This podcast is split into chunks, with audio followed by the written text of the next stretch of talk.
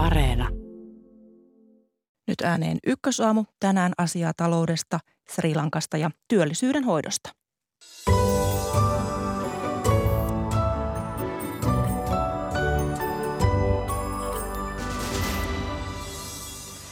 Euroopan talouden yllä leijuu tummia pilviä energiakriisin ja Ukrainan sodan vuoksi.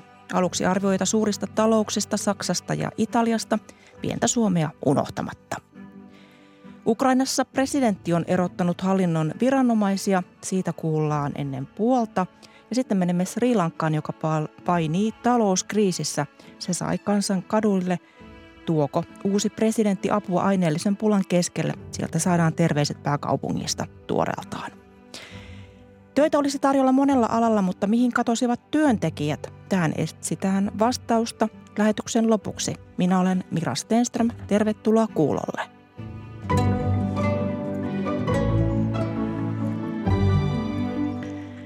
Venäjän hyökkäys Ukrainaan on ajanut Euroopan energiakriisiin ja sitä kautta kasvavaan inflaatioon.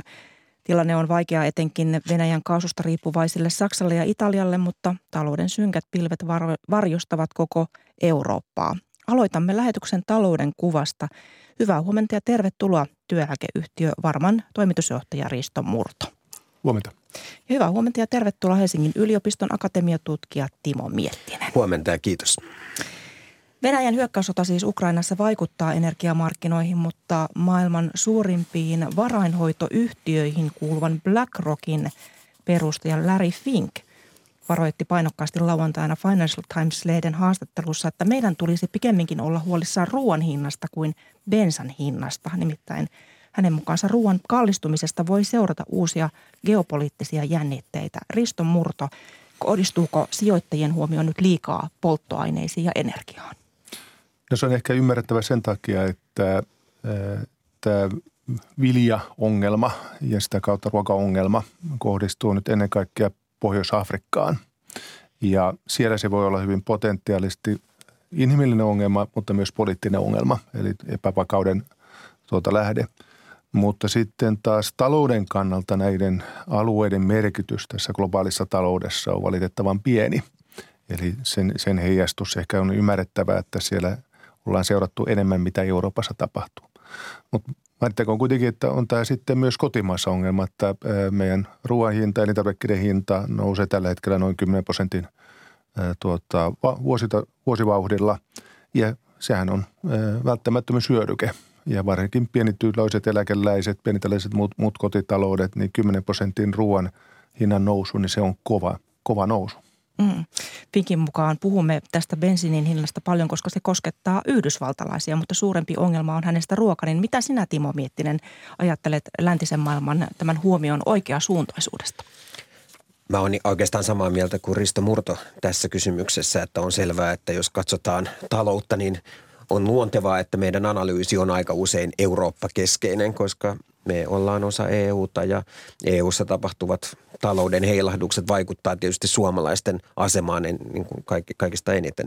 Mutta tämä Pohjois-Afrikasta lähtevät kehityskulut ja heijastusvaikutukset, niillä voi totta kai olla merkittäviä vaikutuksia sitten myös Eurooppaan esimerkiksi kasvavien pakolaisvirtojen kautta. Ja, ja tästä syystä on, on hyvä tietysti laajentaa tätä analyysiä myös usein Euroopan ulkopuolelle. No nythän kaasukriisin vuoksi suuriin vaikeuksiin ajautuneen Fortumin tytäryhtiön Uniperin ahdinkoon ei ole saatu viikonloppuna ratkaisua. Saksahan on vaatinut Suomelta toimia Uniperin pelastamiseksi.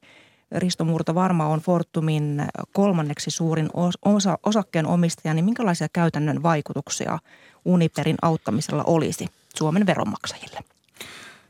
Se kilpistyy Vortumin osakekurssin kehitykseen ja osingonmaksukykyyn. Ja nythän Vortum itse tavoittelee sitä, että Uniper pilkottaisiin ja, ja, ja Vortumin haltuun jäisi sitten nämä ei-kaasu tuota, liiketoiminnat.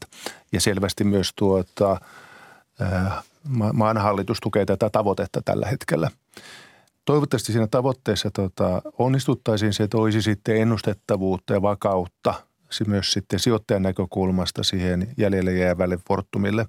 Mutta siellä nyt tällä hetkellä kuitenkin on aika yhtenäinen saksalainen rintama tätä ratkaisua vastustamassa. Eli kyllä siellä varmaan, kyllä nyt käydään ihan aidot ja kovat neuvottelut. Onko suomalaisten syytä olla huolissaan eläkevaroistaan?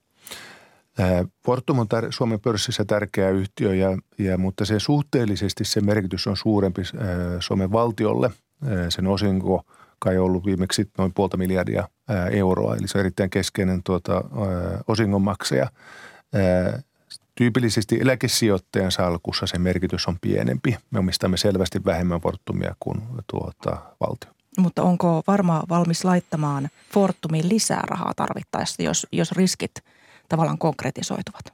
No se sitten katsottaisiin erikseen, eli asioiden pitäisi sitten mennä todennäköisesti sekä Saksan rintamalla että Venäjän rintamalla heikosti, jos, jos Fortum siihen tilanteeseen joutuisi, että se tarvitsisi lisää omaa pääomaa. No tässä paineet kuitenkin kasvavat energiayhtiö Fortumin ja Saksan hallituksen neuvotteluissa tämän Uniperin pelastamiseksi ja tietysti eduskunnan talousvaliokunta se on ollut nyt huolissaan näistä neuvotteluista. Fortum tosiaan on, on Suomen hallituksen tukemana ehdottanut, että Uniper pilkottaisiin, niin miten realistisena mahdollisuutena pidät tätä Timo Miettinen? No näistä neuvotteluista on ensinnäkin hyvin vähän tullut tietoja julkisuuteen. Tämä on hyvin vaikea arvioida, mutta kyllä tämä on nyt varmasti yksi ratkaisu, joka on pöydällä. Mun oma käsitykseni on se, että tämä nyt ei välttämättä Saksan valtiolle tai Saksan hallituksellekaan ole se ensisijainen vaihtoehto tai kaikista mieluisin vaihtoehto, että he ottaa sitten ikään kuin kaikista heikoimmat tai vähiten kannattavat osat itselleen ja, ja sitten Suomi saa tai Fortum saa pitää nämä kannattavat osat. Ja tähän sisältyy varmasti Saksan kannalta myös, myös ongelmia tähän ratkaisuun, mutta ää, käsittääkseni tämä on yksi vaihtoehto, joka tällä hetkellä on ollut pöydällä, mutta en osaa sitä realistisuutta kyllä arvioida sen tarkemmin.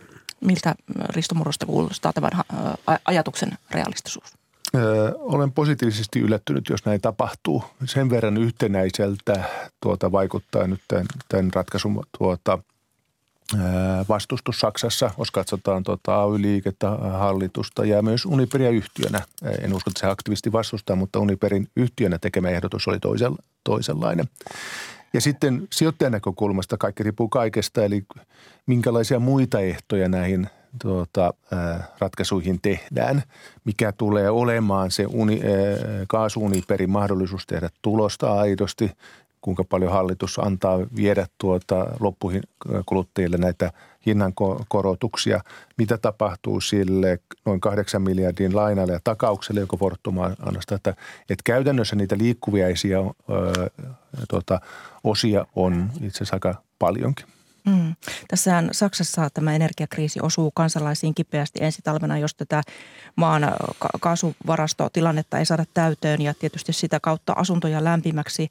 Ja tietysti ilmassa on nyt pelkoa myös, että tämän kautta aiheutuu kuolemia, jos, jos on hyvinkin kylmä. Niin, niin Timo Miettinen, miksi tästä kaasuriippuvuudesta irtautuminen on Saksalle niin vaikeaa? No tämä iso kuva tietysti liittyy tähän Saksan energiakäänteeseen. Saksassa on ajateltu, että tämä maakaasu olisi tämmöinen siirtymävaiheen ratkaisu. Se on osa tätä suurta energiakäännettä, joka Saksassa on ollut jo viimeisen kymmenen vuoden aikana käynnissä, jossa ajatuksena on luopua sekä fossiilisista polttoaineista, ennen kaikkea kivihiilestä, mutta myös ydinvoimasta ja siirtyä vähitellen uusiutuviin energiamuotoihin. Vaikeus tulee yksinkertaisesti siitä, että maakaasulla on keskeinen osa Saksan teollisuudessa, joka on hyvin energiaintensiivistä. Se on suurin energiakäyttäjä Euroopassa, mutta myös Saksan kotitalouksista noin puolet lämpiää maakaasulla, joten tämä Saksan energiainfra on tosiaan hyvin kaasuriippuvainen ja sille ei ole pystytty löytämään korvaa. Ja, ja Saksassa ehkä vielä kolmanneksi tämä keskustelu esimerkiksi ydinvoiman palauttamisesta tai käyttöjen jatkamisesta, niin se on ollut hyvin hidasta. Ja se on osittain sitten myös, myös vaikeuttanut tätä ongelmaa, mutta kyllä tämä ongelman juurisuut kyllä liittyy ylipäätänsä tähän kaasun hyvin vahvaan asemaan Saksan teollisuudessa ja kotitalouksien lämmityksessä. Mutta Saksa on Euroopan talousvetureita, niin mikä on, on Saksan kyky selvitä tästä kriisistä, kun ajatellaan, että omistajaohjausministeri Tytti Tupurainen arvioi, että tämän Uniperin pelastusneuvotteluissa on aikaa päiviä korkeintaan viikkoja, ja tämä oli siis viime viikolla. No Saksassa tietysti keskeinen kysymys nyt liittyy tähän Nord Stream 1 kaasuputken huoltotöihin ja, ja, tu, ja siihen, että kun tämän kaasutoimituksen on nyt määrä jatkua tämän viikon lopulla, niin tuleeko Venäjä sitten jatkamaan näitä kaasutoimituksia vai asettaako se esimerkiksi jonkinlaisia ehtoja sille, että esimerkiksi Nord Stream 2 pitää ottaa käyttöön, jotta nämä kaasutoimitukset jatkuu. Tämä on tämä lyhyen aikavälin tilanne, joka sitten vaikuttaa myös Uniperiin. Mutta sitten myös pitkällä aikavälillä tietysti Saksa pyrkii rakentamaan korvaavaa kapasiteettia, pyrkii rakentamaan näitä nestemäisen maakaasun infraa ja, ja sitä toimitusverkostoa, joten kyllä he pyr, pysty, pyrkii tähän reagoimaan, mutta isku Saksan taloudelle tietysti tulee olemaan luja varsinkin siinä tapauksessa, että tämä kaasutoimitus kokonaan tippuu, koska maakaasulla on merkittävä osa esimerkiksi Saksan kemian teollisuudessa, ei pelkästään energianlähteenä, vaan myös raaka-aineena. Ja kun tämä kemian teollisuus on 3 prosenttia BKTstä, niin se, se isku ja ne heijastusvaikutukset, joita tämän tyyppisen alan ää, keskeytymisestä tulisi koko Saksan talouteen, ne on, ne on hyvin suuria. Kyllä se Saksalla kestää aikaa siitä kaasuriippuvuudesta, venäläisestä maakaasuriippuvuudesta poistua. Saksalaisen energiaviraston ylijohtaja totesi, että siinä menee kaksi talvea ja varoitti sitä, että on täysin mahdollista, että talvi 24 on vaikeampi kuin ensi talvi en tiedä sitä logiikkaa, mutta arvioisin sen siihen, että jos tässä välissä keritään sitten tyhjentämään kaasuvarastot, eli lähdetään ikään kuin vaikeammasta tilannesta siihen seuraavaan ää, tuota, talveen. Ää, eli vaikea tilanne ja lyhyellä tähtäimellä se on, ää, näyttää siltä, että jos Venäjä käyttää kaasuasettaan eikä va- päästä kaasua virtaamaan täysimääräisesti, niin Saksa ajaa taantumaan. Mm. Italiassa, jos, jos sitten sinne katsotaan, niin siellä poliittinen ilmapiiri on nyt kiristynyt, kun presidentti Sergio Mattarella torjui pääministeri Mario Draghin toiveen erota tehtävästään viime viikon torstaina. Nyt yli tuhat pormestaria eri puolilta Italiaa on vedonnut pääministeri Draghiin, että hän harkitsisi uudelleen ilmoitustaan erosta. Niin Timo Miettinen, mihin Mario Draghi oikein pyrkii eroilmoituksellaan? No hän tietysti pyrkii saamaan taakseen tämän hallituksen tuen. Tämä koko kriisi lähti liikkeelle siitä, että tämä viiden tähden liike ja Giuseppe Conte ei tukenut Draghia yhdessä keskeisessä aloitteessa, joka liittyy kansalaisten tukemiseen tämän energiahintojen nousun keskellä. Ja Draghi pyrkii ikään kuin eroilmoituksellaan sitten tuottamaan sen yhtenäisyyden uudestaan hallituksen ja, ja merkittävimpien parlamenttiryhmien sisälle. No nyt keskeinen kysymys on se, että tuleeko, onnistuuko tämä harjoitus. Italian hallitus on tosiaan hyvin laajapohjainen ja tällä hetkellä nyt viikonloppuna ainakin kaksi parlamenttiryhmää, Isoa Lega sekä Forza Italia on ilmoittanut, että he ei mahdollisesti tukisi Draghia sitten tämän viikon luottamusäänestyksessä, joten Draghi tietysti pyrkii tuottamaan yhtenäisyyden ja nyt katsotaan tällä viikolla, että onnistuuko se ja pysyykö tämä hallitusrintama yhtenäisenä. Ja tietysti Italiassa vielä, jos yhden, yhden asian lisää tähän on se, että tämä uusi oikeistopopulistinen äärioikeistolainen Fratelli puolue on noussut siellä gallupeissa suurimmaksi ja se on sellainen puolue, joka on myös monelta hallituspuolueelta viemässä kannatusta, joten hallituksen sisällä välttämättä monellakaan puolueella ei ole ensisijainen pyrkimys mennä uusiin vaaleihin hyvin nopealla aikataululla. No niin, Risto Murto, Italian kymmenvuotisen markkinakoron nousu kevään ja kesäaikana on huolettanut monia ja sinä olet aikaisemmin jo arvioinut, että Italiassa olisi asetettu seuraavan eurokriisin askelmerkit. Miksi? Logiikka seuraavalle eurokriisille on niin kuin rakennettu. Vielä se ei ole tuota varmaa ja meillä on täysin mahdollisuus se vielä välttää. Mutta tässä ollaan tilanteessa, jossa EKP pitää nostaa korkoja. Joudutaan kysymään, että kuinka paljon Italian valtio kestää korkojen nostoa. Sen päälle markkinat voivat sitten spekuloida siitä, että onko Italia ajautumassa ongelmia. Se nopeuttaa näitä korkojen nostoja Italian tapauksessa. EKP on valmistelemassa välinettä sitä, tätä tilannetta ehkäiseksi. Siitä mahdollisesti saadaan torstaina tuota lisätietoja – mutta jos ollaan sellaisessa tilanteessa, että Italialla ei ole toimivaa hallitusta, niin kaikki ehdot, eh, ehdollisuus tällaisessa EKPn tuelle täytyvät olla äärimmäisen tuota, löysiä. Ja on myös vaikeaa käydä ikään kuin tästä vastuullisesta talouspolitiikassa ylipäätänsä keskustelua tällaisessa tilanteessa. Eli tässä on elementtejä, korkojen nosto, talousmenossa taantumaan, hallituskriisi – Italiassa ja markkinaspekulaatiot, eli klassiset elementit on kasassa. Todennäköisempää tosin on, että EKP voi vielä ehkäistä tämän ja, ja, ja me mahdollisesti saadaan tuota sitä lisätietoa torstaina. Muuten yhteinen yle, yleishuomio on tässä on, että tästä on tulossa superviikko tästä viikosta. Me tullaan todennäköisesti keskiviikkona kuulemaan Raakilta lisää, että mitä hän aikoo tehdä.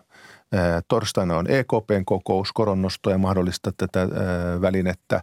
Ja sitten me tullaan loppuvuikista tiedä, että mitä noille kaasuvirroille tapahtuu kun tässä on näin monia tällaisia epävarmuustekijöitä ilmassa, niin, niin minkälaiseksi tämä, tämä tavallaan Euroopan, voisiko sanoa maailmanmeno muuttuu, jos nämä kaikki riskit menevät siihen kaikista huonompaan vaihtoehtoon? No kyllä nämä ensimmäiset Syvä vaikutukset on, on, mm. on tietysti taantuman, taantuman riski kasvaa, se on, se on aivan selvää. Mutta että sitten tietysti hyvin äkillinen pysäytys voi johtaa suureen työttömyyteen ja, ja sitten tällä voi olla sitten vaikutuksia tietysti monen ihmisten elämään, mutta myös erilaisia poliittisia heijastusvaikutuksia.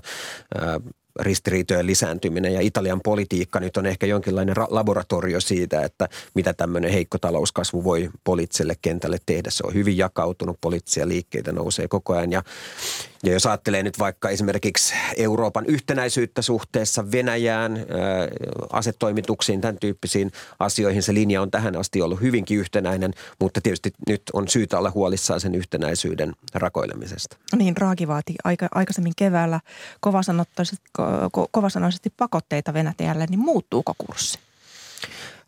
No Draghi on ollut tämän yksi tämän yhtenäisyyden takuumiehiä ja hän on ollut yhtenäisyyden takuumies ei pelkästään asetoimituksessa, vaan myös tämän kaasuriippuvuuden vähentämisessä, jossa Italia on itse asiassa edennyt Saksaa nopeammin. Mutta tämä Saksa, Italian sisällä tämä asetoimitukset, ne on jakanut hallitusta siellä Konten johtama viiden tähden liike ei ole ollenkaan suuntautunut niin myönteisesti ja on tällaisia niin kuin Venäjän ymmärtäjiä on Italian politiikassa huomattavasti enemmän kuin monessa muussa maassa keskimäärin. Joten ää, jos ajattelee tätä yhteistä linjaa suhteessa Venäjään niin, ja asetoimituksia ja tämän tyyppisiin kysymyksiin, niin kyllä mä siinä niin kuin katseen kiinnittäisin ennen kaikkea Italiaan. Italia on yksi riskitekijä tässä suhteessa. No, euroalueen inflaatio oli kesäkuussa 8,6 prosenttia, Suomen luku oli 7,8 ja Suomen Pankin pääjohtaja Olli Rehn on, on varoittanut, että Suomi voi ajautua taantumaan ensi talvena, niin, niin miten, miten aiheellinen tämä huoli Suomen taantumasta on tällä hetkellä? Me emme ole niin riippuvaisia kuitenkaan sitten tuosta maakaasusta, kuten esimerkiksi vaikkapa se Saksa ristomurto. Joo, tämä on ensinnäkin hyvä lähteä siitä positiivisesta havainnosta, että suomalainen energiamarkkina ja ennen kaikkea sähkömarkkina toimii nyt paremmin kuin keski-eurooppalainen.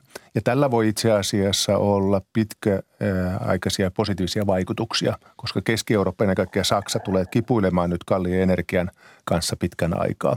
Pohjois- Eurooppa, Pohjoismaat on itse asiassa nyt semmoinen positiivinen, positiivinen alue. Tämä oli positiivinen havainto.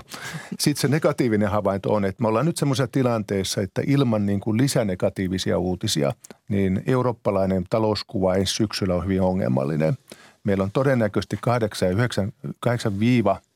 prosentin luokassa oleva inflaatio ja nolla kasvu. Ja kun me ollaan kahdessa edellisessä kriisissä globaalisti – elvytetty itsemme sitten taas talouskasvuun, niin nyt tämä elvytysvaihtoehto on paljon vaikeampi, koska keskuspankki keskittyy hillitsemään inflaatiota. Kun seuraa talouskeskustelua Euroopassa, niin itse asiassa se on aika neuvotonta tällä hetkellä, että mitä pitäisi nyt sitten itse asiassa syksyllä tehdä. Ja kun tämän laittaa, että on mahdollisuus vielä lisähuonoihin uutisia, Kiinassa menee heikommin, USAssa jarrutetaan, niin musta on selvää, että se oli Reenin huomautus siitä, että kannattaa varustautua siihen, että mekin, Suomikin on jossain määrin taantumassa, ainakin kasvu loppuu, niin on täysin aiheellinen huo, tuota, varoitus. Työeläkeyhtiö Varman toimitusjohtaja Risto Murto ja Helsingin yliopiston akatemiatutkija Timo Miittinen. Paljon kiitoksia vierailusta Ykkösaamussa ja tästä keskustelusta. Kiitos. Kiitos.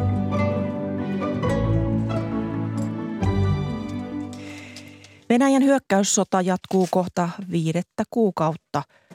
Ukrainassa. Viikonloppuna räjähdyksiä kuultiin ainakin Etelä-Ukrainan Mykolajivin kaupungissa, jonka kahdelle suurimmalle yliopistolle iskettiin jo aiemmin viikolla, viime viikolla siis.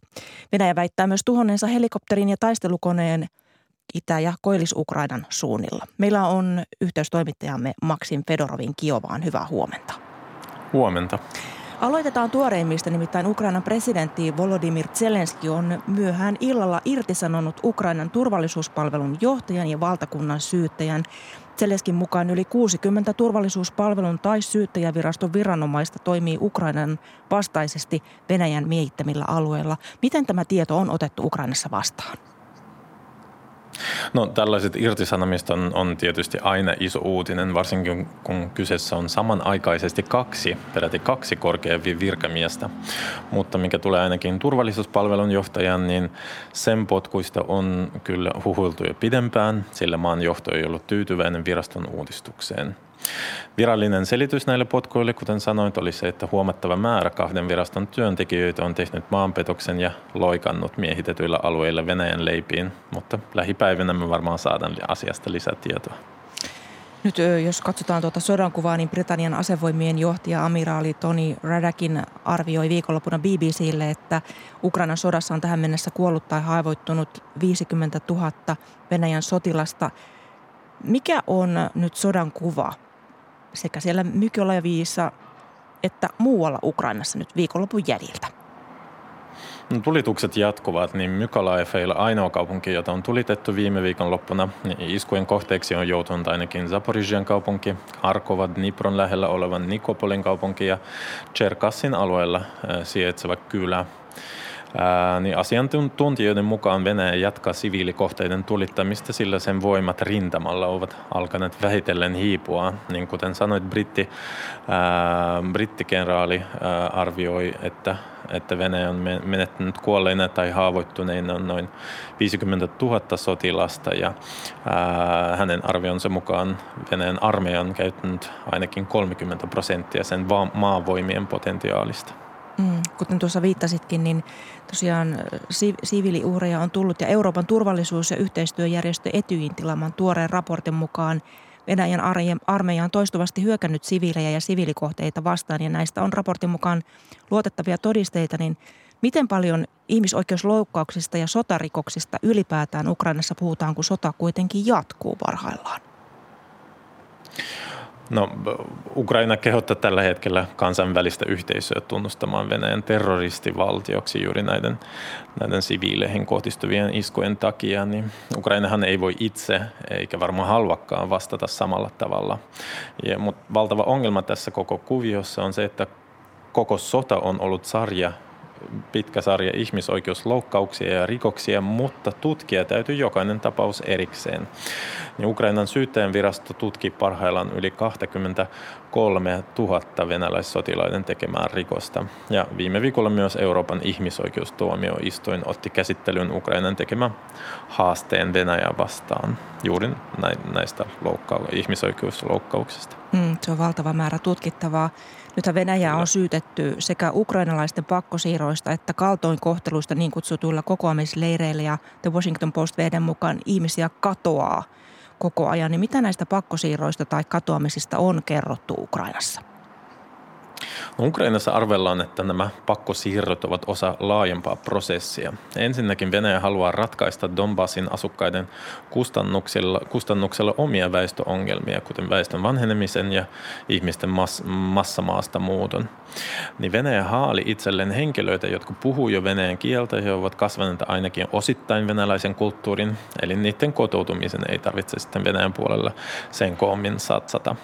Ja toinen syy on tietysti Donetskin ja Luhanskin alueen alueiden venäläistäminen. Sinne muuttaa nyt Venäjältä ihmisiä, jotka eivät tunne aluetta osana Ukraina, jotka eivät ole lojaaleja Ukrainalle ja se kaikki siksi, että jotta alueiden reintegraatio Ukrainan olisi sitten perspektiivissä mahdollisimman hankala ja jotta Donbass pysyisi mahdollisimman pitkään harmaana ja ongelmallisena alueella, alueena – vielä tähän loppuun Britannian tiedustelupalvelu arvioi, että Venäjä on julistanut sotavoittoja Ukrainassa ennenaikaisesti ja virheellisesti, niin Mitkä mahdollisuudet maksimme tavallisilla ihmisillä on Ukrainassa pysyä ensinnäkin selvillä tapahtumista rintamalla tai ylipäätään saada sitten tietoa esimerkiksi näistä kadonneista ihmisistä?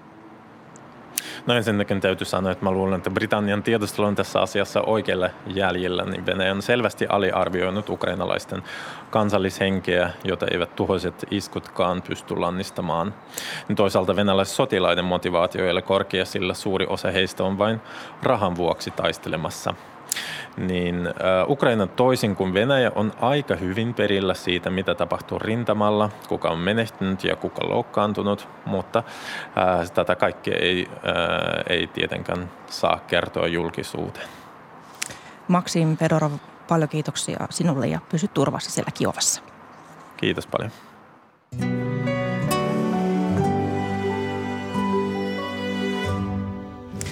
Tässä taloudessa jatketaan edelleen taloudella, nimittäin Intian eteläpuolella sijaitsevan, sijaitsevassa Sri Lankan saarivaltiossa paha talouskriisi sai kansan kadulle ja presidentinkin pakenemaan maasta ja kohta kuulemme terveiset siitä, mitä kansa haluaa seuraavaksi.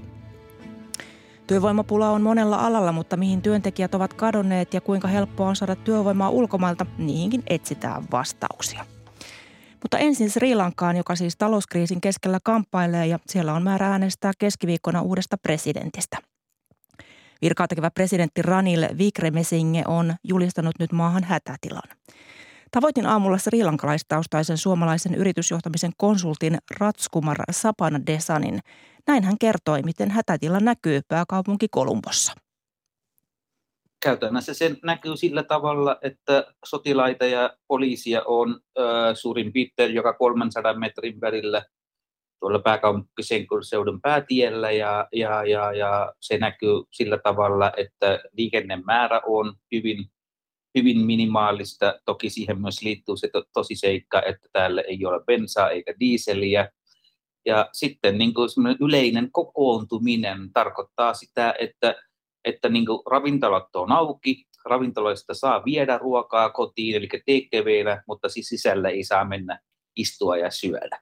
Nythän presidentti Kotabaja Rajapaksa pakeni viime viikolla maasta ja virastaan eronneen Rajapaksan erokirje luettiin maan parlamentissa lauantaina. Ja siinä Rajapaksa sanoi yrittäneensä parhaansa, jotta nykyinen talouskatastrofi vältettäisiin, mutta koronaviruspandemia pilasi hänen mukaansa yritykset. Niin miten kansa on tämän viestin ottanut vastaan?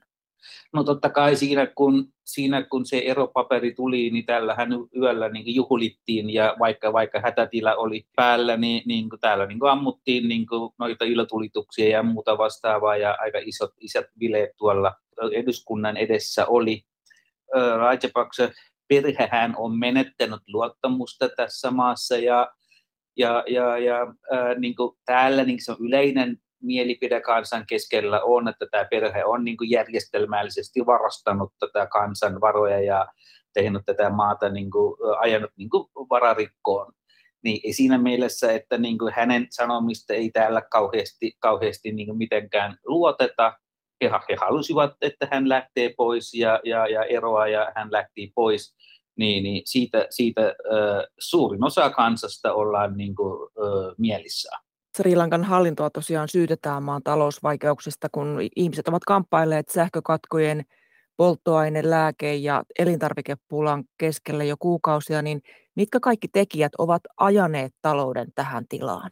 Totta kai niin kuin täällä niin kuin, äh, lehtiä lukee ja asiantuntijoita kuuntelee, niin, niin kuin monien asioiden summa. Pitkä, pitkä sisällissota, monen kymmenen vuoden sisällissodalla on ollut oma osuutta tähän asiaan, ja sen jälkeen tähän Rajapaksen hallituksen ja ensin isoveli ja sitten pikkuveli, eli Mahinta Rajapaksa ja Gotabaya Rajapaksen hallituksen niin kuin, äh, rahalliset niin kuin väärinkäytökset ja ja, ja sitten Kiinan valtion ja Sri Lankan valtioiden väliset rahalliset diilit ja sitten sen päällä COVID, niin, niin tämä on niin kuin, totta kai niin kuin monien asioiden summa. Mutta siitä niin kuin asiantuntijat on samaa mieltä, että, että niin kuin yksi tärkeä, tärkeä yksittäinen äh, syy on se, että huono hallinto 2019 annet, leikattiin veroa veroa isolla kädellä ja, ja, ja se teki niin kuin valtion kassalle, kassalle niin kuin ison, ison niin kuin haasteen. ja sitten nämä muut järjestelmälliset, järjestelmälliset korruptiot ja, ja, ja, ja varojen, valtion varojen varastaminen, niin, niin, niin se, sitä kautta tähän on ajauduttu. Ja sitten COVID oli ilmeisesti tätä i, piste iin päällä. Monista tuotteista on pulaa, niin miten se käytännössä ihmisten arkeen vaikuttaa?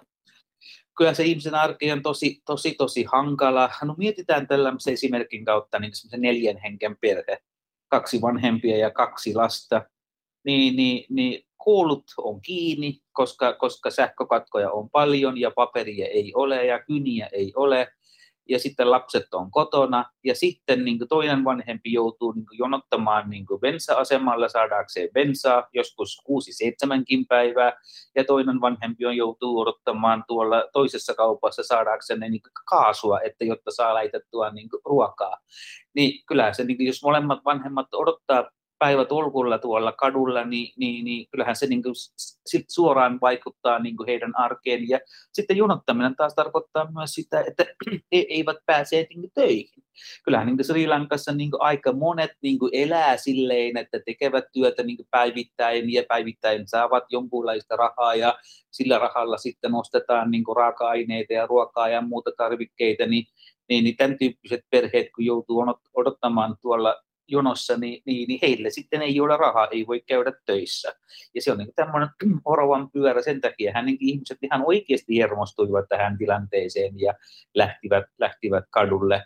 Niin, ja sitten totta kai sitten, jos joskus joku päivä saa sen bensan ja joku päivä saa sen kaasun, niin sitten pitäisi lähteä miettimään, että miten, mistä mä lähden niin tienaamaan sitä rahaa, jotta perheellä saa ostettua ruokaa ja muuta vastaavaa. Ja sitten ruoan hinnat, hinnat ovat nousseet, nousee niin kuin jossain tilanteessa kolme neljäkin kertaa. Että tämä on niin kuin tosi tosi korja tilanne, että, että niin kuin, kyllä siinä niin kadulla näkee, että niin kuin kirja, kirjoiden määrä on niin kuin valtavasti lisääntynyt pääkaupunkiseudulla ainakin ja kyllähän ihmisen kanssa keskustelee, niin kyllä siinä aistii, että niin ihmiset on ihan oikeasti masentuneita ja, ja, ja epätoivoisia, että se, on niin kuin, se näkyy.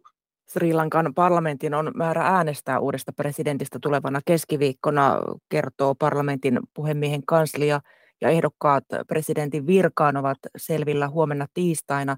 Mitkä ovat odotukset tälle prosessille? Odotetaanko, että, että tilanne paranee maassa? No ei todellakaan, että nythän tässä noin sata päivä oli tämä Gota Go Home-liike, nyt Kotabaja on lähtenyt, niin nyt tähän tällä hetkellä virkaan tekevä presidentti Ranil Wickremesinghe, niin nyt sitä on muutettu Ranil Go Homeksi.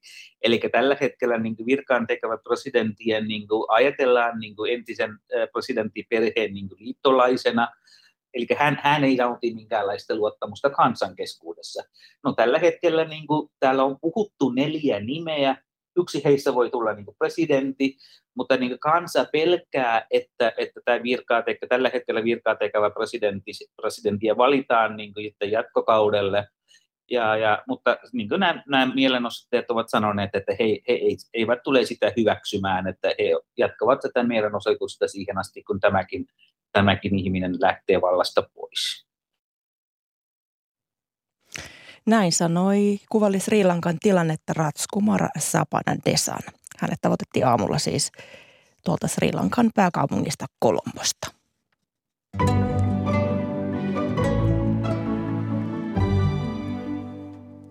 Sitten työvoimapulaan sitä kohdataan erityisesti koronapandemian jälkeen todella monella alalla, mutta minne työntekijät ovat menneet? Tästä aiheesta keskustellaan seuraavaksi. Tervetuloa lähetykseen alivaltiosihteeri Elina Pylkkänen työ- ja elinkeinoministeriöstä. Hyvää huomenta. Hyvää huomenta.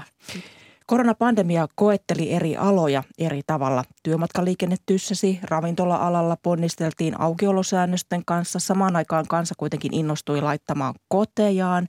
Nyt kantautuu sitten viestiä työvoimapulasta. Työn, työntekijät tuntuvat kadonneen todella monelta alalta. Niin millä aloilla työvoiman kysyntää kysyntää on eri toten ollut nyt viime aikoina? Soteala on tietysti se, se kaikista pahin tai että se, missä työvoimapula on kaikista pahin, että nyt puhutaan niin kuin kymmenistä tuhansista työpaikoista eri puolilla Suomea. Ja ja ennen kaikkea juuri se, että, että sieltä myöskin eläköidytään hyvin voimakkaasti tai että, että hyvä nopeaa tahtia. Sitten on matkailu- ja ravintola-ala. Niillä on myöskin työvoimapulaa havaittu tosi, tosi paljon niin, että, että ravintoloita joudutaan sulkemaan jopa, kun ei työvoimaa ole saatavilla. Liikenne ja logistiikka on myös se ala, joka kärsi tästä korona-ajasta. Eli silloin tämmöinen liikkuminen väheni ja, ja sitten ihmiset alkoi siirtyä siltä näiltä aloilta pois. Rakennusala ja, ja sitten teknologia-ala on myöskin kaksi muuta alaa, jotka kärsii työvoimapulasta. No miten nämä ihmiset ovat sitten siirtyneet? Minne he ovat kadonneet? No ihmisiä on kadonnut, niin kuin sanoin, osa eläkkeelle ja, ja sitten toisaalta myös on, me menetetään vuosittain noin 20 000 ihmistä ennenaikaisesti työkyvyttömyyseläkkeelle, että tällaista niin kuin sairastumistakin tapahtuu, eli, eli tuki- ja liikuntaelinsairauksia, mielenterveyden ongelmia. Mutta sitten on myöskin se, että, että meillä on niin kuin Siis tehty paljon investointeja, investoinnit vaatii työvoimaa paljon ja, ja sitten ehkä, ehkä suuri syy on myös se, että, että meillä elinkeinon rakenne palveluvaltaistuu ja se tarkoittaa siitä, että se on työvoimaintensiivistä. Eli, ja, ja myös täytyy muistaa, että palveluala on yhä tärkeämpi myös vientialana. Eli meillä – niin kuin palvelut ö, työllistää yhä enemmän väestöä ja, ja se vaatii myös työvoimaa. Myös investoinnit vaatii työvoimaa ja, ja, ja tota, tämä kaikki yhteensä tuottaa tämän tilanteen, että tuntuu siltä, että meillä työvoimaa ei ole saatavilla. Mutta kyllä mä sanoisin, että, että siellä on kyllä tarjolla yli 200 000 työtöntä työnhakijaa myöskin TE-toimistoissa ja, ja sitten kuntien kirjoilla – ja, ja jostain syystä nämä eivät työllisty tai ei, ei kohtaa sitä, näitä työpaikkoja. Niin siis sinä saat palautetta kansalaisilta tällaisesta syrjinnästä. Niin mistä ihmiset oikein sinulle kertovat? Ne, tai tällaiset niin viestit, niin ne kertoo ennen kaikkea siitä, että, että on edelleen tämä ikäsyrjintä olemassa, että vaikka olisi työkykyä, työhalua, motivaatiota, osaamista jäljellä, niin, niin sitten ei kuitenkaan – pääse edes työhaastatteluihin, että, että tämä on yksi sellainen ongelma. Eikä tämä ole yksistään Suomen ongelma, että tämä niin kuin on, on myöskin esimerkiksi ruotsalaisten tutkimusten mukaan ongelmana siellä heidän työmarkkinoillaan. Ja, ja sitten toinen on, on tämä, että, että meillä on myöskin ulkomaalaistaustaisia ihmisiä täällä, jotka, jotka ei sitten pääse työn syrjään kiinni. Eli, eli siellä se työttömyysaste on, on korkeampi huomattavasti kuin sitten suomalaisen väestön – työttömyysaste. Et, et tota, tässä on ainakin niin kuin kaksi ryhmää, jotka kärsii syrjinnästä. Kun tämmöistä viestiä tulee, niin mi- miten tähän voidaan käytännössä puuttua? Jos meillä tällä hetkellä on, on kuitenkin joillain aloilla on työvoimapula ja mm. tekijöitä mm. olisi, halukkaita olisi. Mm. No emme kuitenkaan voida pakottaa ketään niin kuin, sitten työnantajia työllistämään, että, että se, se on niin kuin, kyllä, kyllä mä luulen, että, että meidän markkinat pikkuhiljaa siihen sopeutuu, koska meidän työikäinen väestökin sen sisällä tapahtuu väestön vanhenemista. Ja silloin ei meillä oikeastaan ole, jos me kärsitään työvoimapulasta, niin ei meillä oikeastaan mahdollisuuksia kuin käyttää näitä työvoimareservejä, mitä meillä on. Eli, eli juuri tätä ikääntyvää työvoimaa ja sitten ilman muuta nuoret ulkomaalaistaustaiset ja esimerkiksi osatyökykyiset. Siellä on paljon tätä vajaa työllisyyttä näissä ryhmissä juuri. Ja e, Ruotsihan on tehnyt aika paljon tämän niin kuin – vanhemman työvoiman työllistämiseksi. Ja, ja sielläkin on kuitenkin tämä ongelma, että, että kyllä tehtävää meillä on ja varmasti pystyttäisiin tehdä, te, tai tekemään jotain sellaista tehokasta politiikkaakin sen niin kuin kitkemiseksi, mutta, mutta että kyllä mä luulen, että se myös luonnostaan rupeaa niin kuin vähenemään tämä syrjintä työmarkkinoilla, mitä vaikeammaksi tämä työvoimapula tulee. Mm. Suomessa, niin kuin tuossa sanoitkin, niin huomattava määrä siis työttömyyttä on ja samaan aikaan myös niitä avoimia työpaikkoja. Temin mukaan toukokuussa työttömiä työnhakijoita oli reilu tämä 200 000 ja samoin myös avoimia työpaikkoja runsaasti. Niin millä aloilla kärsitään eniten tästä kohtaanto-ongelmasta? Eli siitä, että avointen työpaikkojen ja työttömyyden tasot on sitten samaan aikaan korkeat. Sanoisin, että juuri näillä tämmöisillä palvelualoilla, matkailu ja, ja ravintola ja, ja majoitusalalla kärsitään ehkä eniten siitä. Ja sitten on tämä liikenne- ja logistiikka-ala. Ja sitten on nämä niin kuin, tällaiset palveluammatit, joissa ei tarvita paljoakaan työvoimaa, tai siis anteeksi, ammattitaitoa tai ei ole pitkä koulutus Mä, mutta ja, ja siinä tulee ehkä vastaan nyt sitten se, että siinä tulee näitä kannustinongelmia, että, että tämä tarjottu työpaikka ei, ei tarjoa kuitenkaan sitä sitä toimeentuloa, joka sitten tarkoittaa sitä, että nämä työpaikat on lähinnä osa, osapäiväisiä ja, tai sitten määräaikaisia, tämmöisiä keikkaluontoisia.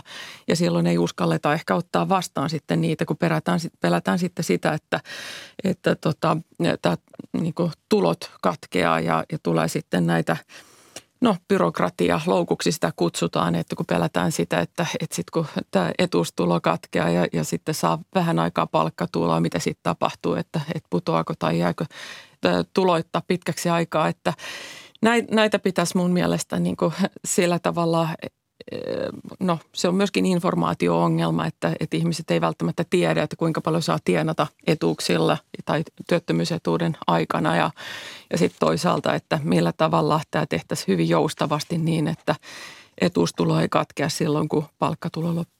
No, työpaikan saamiseen ja löytämiseen vaikuttaa yhdeltä osaltaan myös se, että mistä sitä työtä lähtee etsimään. Ja, ja yritykset on viime aikoina kritisoineet TE-toimistoja ja arvostelleet niitä siitä, että ei sieltä löydy tosiaan tarvittavan ammattitaitoista työvoimaa, mutta yritykset on myös ö, siirtyneet hakemaan työvoimaa esimerkiksi sosiaalisen median kautta, niin, niin, niin mitä asioita voi olla sen taustalla, että yritysten tarpeet ja sitten tavallaan se TE-toimiston tarjonta eivät kohtaa? Mä luulisin, että, että siinä on osaltaan se, että että TE-toimistoilla on, on valtavasti niin kuin ihmisiä tietysti kirjoilla, kun pitää, pitää niin kuin, tai että saadakseen työttömyysetuudet, niin pitää, pitää olla siellä TE-toimistoissa kirjoilla toisin sanoen tarjolla, tarjolla töihin – niin tässä meillä on ehkä sit jälkeenjääneisyyttä siinä, että, että meillä ei niin ole sellaista niin osaamiskartoitusta välttämättä tehty siinä, siinä määrin, että, että tiedettäisiin näiden työttömien työnhakijoiden sitä, sitä täydellistä, että, että mihin ne on soveltuvia, mitä kompetensseja heillä on, mitä, mitä taitoja ja koulutusta. Ja, ja sitten, että, että näiden pitäisi myöskin olla niin kuin hyvin – dataohjattuja tai sillä tavalla, että myöskin niin kuin, että, että ei ihmisvoimin näitä pystytä yhdistämään työpaikkoja ja työnhakijoita, vaan että siinä pitäisi yhä enemmän luottaa siihen teko, niin sanottuun tekoälyyn, joka sitten yhdistää näitä tota, kysyntää ja tarjontaa keskenään ja tarjoilee, tarjoaa työpaikkoja sitten näille työttömille työnhakijoille. Mutta se edellyttää sitä, että, että tosiaan on kattavat tiedot sekä työnhakijoista että näistä työtehtävistä. No, työvoimapula on aikaisemmin palkattu eri aloilla esimerkiksi ulkomaisella työvoimalla ja korona-aikanahan myös ulkomaisesta työvoimasta oli pulaa, kun työntekijät ei välttämättä sitten rajoitusten seurauksena päässeet tänne Suomeen tai he palasi kotimaihinsa, niin miltä näyttää tällä hetkellä ulkomaisen työvoiman osuus Suomessa? No erityisesti rakennusalalla on, on kohdattu tätä, että, että me menetettiin paljon sitä ulkomaista työvoimaa siinä koronakriisin aikana, kun todellakin niin kuin ihmiset palasivat koteihinsa tai kotimaahansa takaisin, niin, niin niitä, jotka on saatu taka, sitten taas, että, että eivät ole palanneet Suomeen töihin. Rakennusala on yksi todella niin kuin sellainen esimerkki siitä, mutta tätä samaa ilmiötä tietysti tapahtuu muissa Euroopan maissakin, että ei tämä ole yksistään niin kuin suomalainen ongelma. Mutta et, et onhan se ihan selvää, että et jos kaikissa maissa kärsitään enemmän tai vähemmän työvoimapulasta, niin silloin varmaan jäädään kotimaahan mielellä. Viron palkkataso on parantunut. Miten paljon se houkuttaa pala- palaamaan, niin sitä kysytään seuraavaksi Enterprise Estoniasta eli Viron kaupallisesta edustustosta. Vientineuvottelija Aidet Honts, hyvää huomenta. Hyvää huomenta. Tunnetaanko Virossa työvoimapulaa? Joo, mä uskon, että ihan, ihan samanlainen tilanne kuin Elina kertoi Suomesta on täälläkin. Ja äh, meillä ehkä se korona ei ole vienyt niitä ulkomaalaisia työntekijöitä, mutta ehkä edellinen vähän pari vuotta sitten poliittinen tilanne sekä nykyinen Ukrainan tilanne on vaikuttanut aika hurjasti siihen, että ulkomaalaisia työntekijöitä on lähtenyt maasta pois. Miten paljon korona-aikaa palautti virolaisia työntekijöitä Suomesta takaisin Viroon niin, että ihmiset myös jäivät töihin kotimaahansa Viroon? No mä uskon, että, että jonkin verran kyllä, etenkin niitä, jotka olivat NS-vuokratyöläisiä, koska ne, jotka oli vakituisesti rekisteröitynyt niin kuin Suomen niin, niin, ja asuivat siellä pysyvästi, niin itse asiassa heillä ei ollut mitään ongelmaa liikkumisen kanssa. Eli minäkin mä asun Suomessa virallisesti, maksan verot virallisesti Suomeen ja, ja sain ihan vapaasti liikkua Viron ja Suomen välillä, että siinä mielessä se ehkä vaikutti, ei kaikkia ulkomaalaisia työntekijöitä, mutta just niitä, jotka oli, olivat joko tilapäisesti tai sitten vuokratyöläisinä Suomessa. No tuossa edellä puhuttiin somen voimasta työmarkkinoilla, niin minkälainen sosiaalisen median hyödyntämisen taso on, on Virossa, kun etsitään töitä? Miten virolaiset löytävät töitä? No erilaisia portaaleja on, on varmasti, mutta mä uskon, että ihan samalla lailla kuin Suomessa, oliko se Sitra 2015, kun teki tutkimuksen Suomessa, että vain 10 prosenttia työntekijöistä löysi uuden työn virallisten kanavien kautta, niin mä uskon, että se on lähes samaa tai jopa enemmänkin Virossa, että käytetään kyllä jo sosiaalista mediaa, mutta ne henkilökohtaiset kontaktit on tärkeimpiä mm. uuden työn löytämisessä. No miten voisit kuvailla Viron palkkatasoa Suomeen verrattuna, minkälainen se on? Kuinka houkutteleva Suomi on edelleen työmaana? No palkkataso on yksi, jos katsotaan vain palkka, pelkästään sitä bruttopalkkaa, niin joo, toki Suomessa Viron keskipalkka on lähes puolet suomalaisesta keskipalkasta tai sitä mediaanista.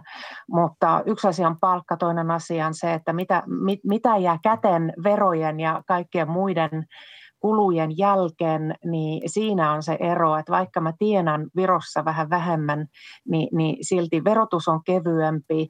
Kulut varmasti, kun asun kotona, on, on äh, pienemmät. Eli summa summarum monikin voi ehkä miettiä, että ei kannata mennä äh, ulkomaille tai Suomen töihin, jos se tuo lisäkuluja ja, ja siellä asuminen on tosi kallista. Viron kaupallisen edustuston vientineuvottelija Aideton Paljon kiitoksia vierailusta Ykkösaamussa. Jatketaan Elina Pylkkäsen kanssa, niin kun kuuntelit tuossa, mitä, mitä Aide kertoi, niin minkälaisia ajatuksia sinulle heräsi? No ehkä mä ottaisin semmoisen esimerkin, että suomalaisiakin lähtee, monet lähtee ulkomaille – opiskelemaan ja töihin, mutta myös monet palaavat takaisin. Eli, eli suurin osa näistä lähtiöistä palaa myöskin Suomeen koti, omaan kotimaahansa takaisin. Että, että se on yleensä tällaista näin niin kuin väliaikaista siirtymää ja, ja haetaan kokemuksia, haetaan uutta äh, tai, tai kontakteja ja, ja to, tällaista, että, että on niin kuin tyypillistä sekä suomalaisille että myöskin muille ulkomaalaisille, että pitä, pitäisi ihmetellä tätä ilmiötä, että ihmiset tulee ja lähtee. Et, et kyllä se on ja meillähän on kova kilpailu näistä osaajista, kansainvälinen kilpailu, että, että Suomen pitää pärjätä sit siinä, että millä tavalla me houkutellaan tänne niitä osaajia ja, ja kaiken tyyppisiä työntekijöitä. Vielä tähän ihan loppuun puhutaan aavistus pohjoismaisesta työnhakumallista. Sehän otettiin toukokuussa käyttöön, käyttöön täällä Suomessa ja jo ensimmäisiä kokemuksia on saatu, niin miten se on toiminut käytännössä? No nämä on vasta niin kuin ihan ensimmäisiä havaintoja. Totta kai mä sanoisin näin, että tämä toimeenpano kestää aikaansa, koska tuota, meidän täytyy myöskin pystyä viestittämään tämä ihmisille, jotka ovat työnhakijoina, työttöminä työnhakijoina, että meillä pitäisi kuitenkin tähdätä siihen, että, että me viestitään huolellisesti ja kunnolla. Ihmiset tietää, mitä niiltä odotetaan ja, ja myös, että että nämä työvoimavirkailijat tietää, että, että millä tavalla tämä mallin on tarkoitus toimia. Eli tämä on myöskin nyt sitten ihan alkuaskeleita vasta tässä, että vielä ei, ei voida tietää, mutta ilman muuta, jos me tullaan muiden Pohjoismaiden mallilla perässä, jo, joilla on korkeampi työllisyysaste, niin, niin kyllä mä uskon, että tässä on, on se oma voimansa. Eli, eli saa ihan henkilökohtaista palvelua ja tukea siihen työllistymiseen. Että kyllä uskon tämän, tämän tehoon kyllä, mutta vielä se ei ehkä ole näkyvissä. Jo, jos neuvontaa tarvitaan enemmän, niin onko tässä lähdetty vähän niin kuin soitellen sotaan? En mä usko. Kyllä mä luulen, että, että että aina, aina on tämmöisiä alkuvaikeuksia ja mitä ikinä tahansa lanseerataankaan tai, tai toimeenpannaan tämmöisiä uusia, uusia keinoja, niin kyllä ne vie oman aikansa ennen kuin ne ymmärretään, omaksutaan ja, ja sitten laaja, laajasti niin kuin on oivallettu, mistä siinä on kysymys alivaltiosihteeri Elina Pylkkänen työ- ja elinkeinoministeriöstä. Paljon kiitoksia vierailusta. Kiitos paljon. Kiitos. Ja kanssani tätä lähetystä ovat valmistelleet tälle aamulle Satu Heikkilä ja Angela Nurmi. Tuottajana on ollut Tarja Oinonen ja äänitarkkailijana Matias Puumala. kuuluttaja Olli Kari, hyvää huomenta. Hyvää huomenta. Mitä tuonnempana ykkösellä on luvassa?